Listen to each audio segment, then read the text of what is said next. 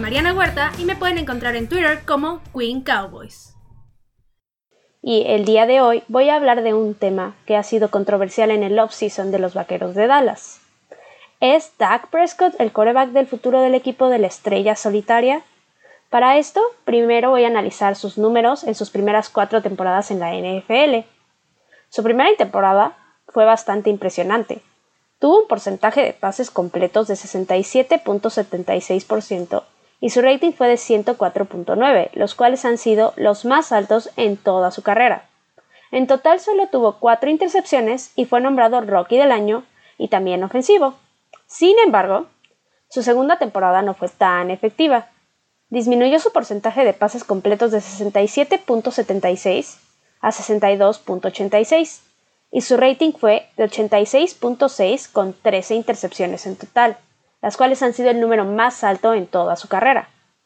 En su tercer año, volvió a tener números muy parecidos a los de su temporada de novato, con 67.68% de pases completos y un rating de 96.9, pero la temporada anterior fue superior a la de 2018, donde obtuvo 4.902 yardas, 30 touchdowns, 68 intentos de pases de 20 o más yardas, un porcentaje de completos de 65.1 y un rating de 99.7, con lo cual la ofensiva del equipo fue una de las cinco mejores de toda la temporada, a pesar de que los resultados en general no fueron tan favorables.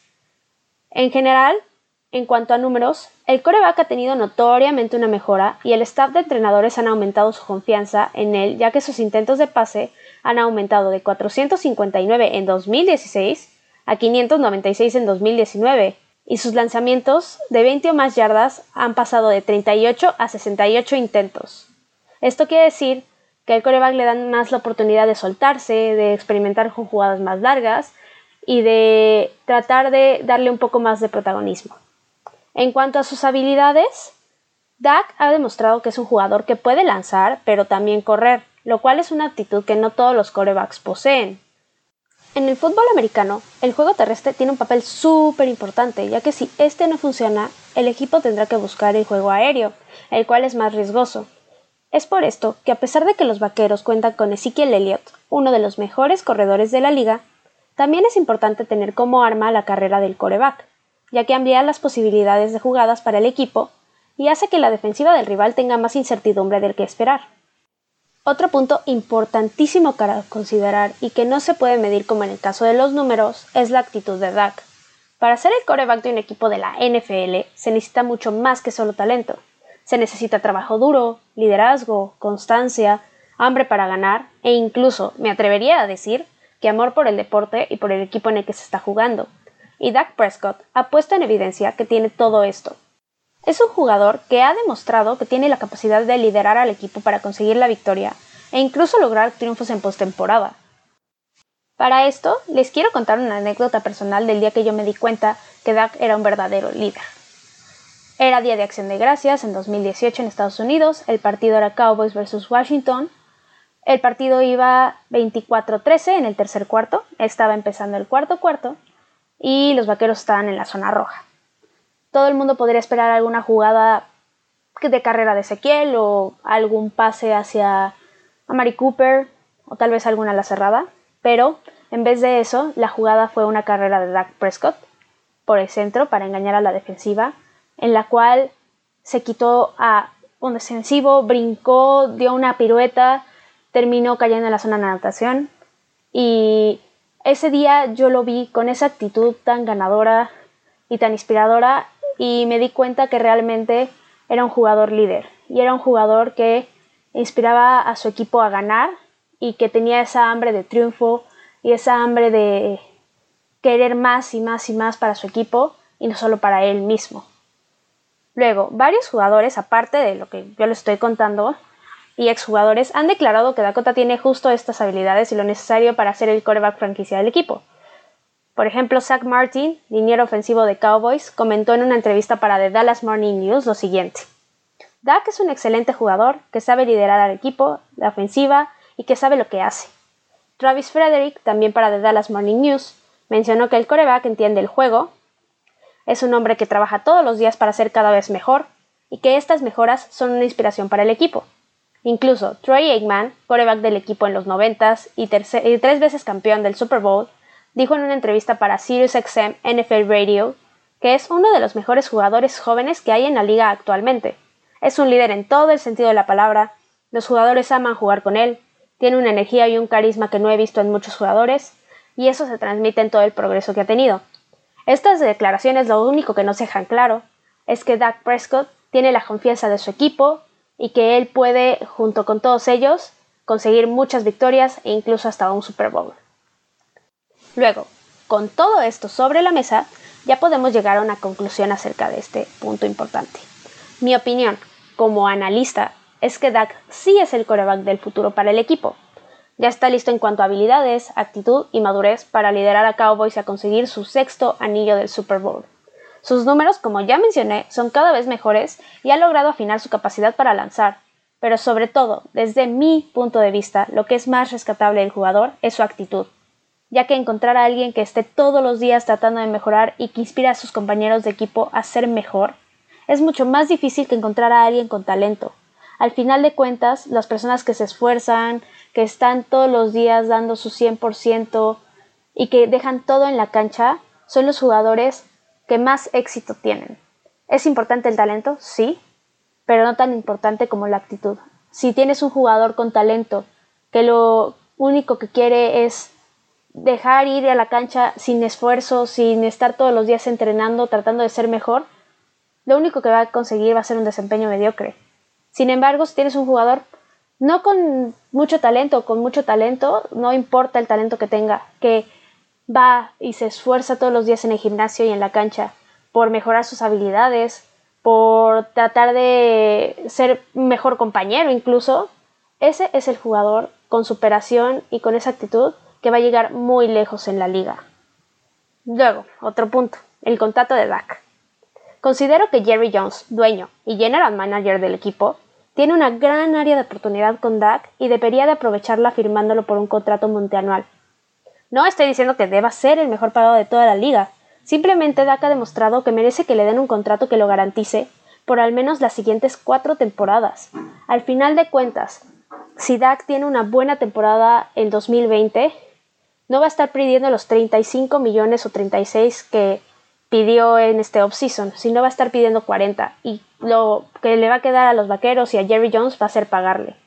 Entonces, desde mi punto de vista, eh, Jerry Jones debería de apresurarse con ese contrato para que al final del día sea un buen negocio y en el salary cap no se vea tan perjudicado el equipo. Que de todas formas, el espacio que ocuparía el salario de Dak no es tan grande y no tiene una repercusión tan negativa sobre eso.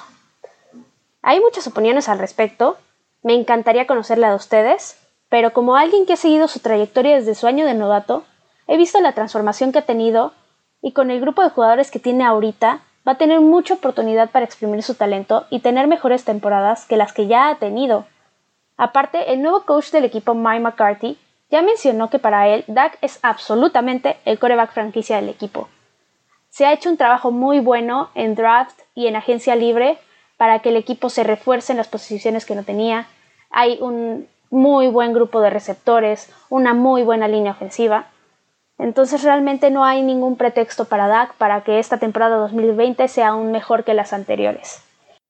Por otro lado, Dak firmó su etiqueta franquicia el pasado 22 de junio por 31.4 millones y se esperaba llegar a un acuerdo para un contrato multianual antes del 15 de julio, que era la fecha límite. Sin embargo, no se pudo llegar a ningún acuerdo entre el jugador y el equipo, ya que había una diferencia de opiniones entre la cantidad de años que se quería que Dak jugara, ya que el equipo quería que jugara cinco años y Dak solo quería el contrato por cuatro. Y gracias a que no se firmó este acuerdo, Dak Prescott va a jugar la siguiente temporada como el tercer coreback en toda la historia bajo el contrato de etiqueta franquicia, lo cual lo garantiza por 31.4 millones. Se espera que terminando esta temporada 2020 se vuelvan a las negociaciones y se pueda firmar ahora sí un contrato multianual. De no pasar esto, Dak se convertiría en agente libre o podrían aplicarle otra etiqueta franquicia como pasó en el caso de Kirk Cousins cuando jugaba en Washington. Sin embargo, esto no es lo más viable ya que el jugador podría presentarse molesto y podría dejar el equipo buscando otros contratos que seguramente se los van a ofrecer. Entonces, mi opinión es que deberían de buscar durante la temporada 2020 ya armar un contrato donde se hable de 4 o 5 años, no importa, siempre y cuando se le pague lo correcto y lo que merece el jugador. También el jugador Patrick Mahomes firmó en este offseason un contrato muy largo por alrededor de 45 millones anuales, lo cual también va a influir en las negociaciones de Dak Prescott, ya que mientras más le estén pagando a jugadores de su misma clase, es decir, corebacks, más va a pedir el jugador. Ahora, ya cerrando el tema de Dak Prescott, como parte de los episodios nones, voy a tener una sección llamada Cowboys Legends, en la cual voy a dedicar a hablar de la vida de las leyendas que ha pasado por el equipo. En esta primera entrega, para que ustedes me conozcan un poco mejor, voy a dedicar este espacio a un jugador al cual crecí viendo y es una de las razones por las cuales yo sigo este equipo, Jason Witten. El exjugador de Cowboys, ahora jugador de Raiders, ha sido uno de los jugadores más importantes que ha pasado por el equipo, el mejor tight end que ha tenido en la historia. Es el líder receptor en toda la historia del equipo con 1.215 recepciones, 12.977 yardas y 72 touchdowns. Tiene el récord de mayor cantidad de recepciones en una temporada con 110 en toda la liga y el récord de mayor cantidad de recepciones en un partido con 18. Es un atleta que en cada jugada dejaba su 110% y se transmitía el amor que tenía por el equipo y por el deporte. Aparte de sus indiscutibles capacidades, en el campo de juego, Witten también demostró ser una excelente persona ya que en 2012 recibió el premio Walter Payton al hombre del año. Este premio se lo dan a jugadores que muestran un servicio destacado y dedicación a su comunidad, ya que él lo recibió por su fundación. Definitivamente es un futuro Salón de la Fama y quedará siempre en la memoria de todos como uno de los mejores receptores que ha jugado para el equipo y para la liga. Es una lástima que ya no vaya a formar parte esta temporada del equipo, pero se le desea lo mejor y yo siempre lo recordaré con una jugada en la cual se quitó como a seis defensivos, terminó sin casco y no le importó. Él seguía avanzando porque quería llegar a esa zona de anotación para darle esos puntos a su equipo. No llegó a la zona de anotación, pero terminó celebrando como si hubiera ganado el Super Bowl. ¿Por qué? Porque acababa de ayudar a su equipo a avanzar y a ser cada vez mejor. Es uno de los mejores jugadores que yo he visto jugar y espero tenga una excelente temporada en 2020.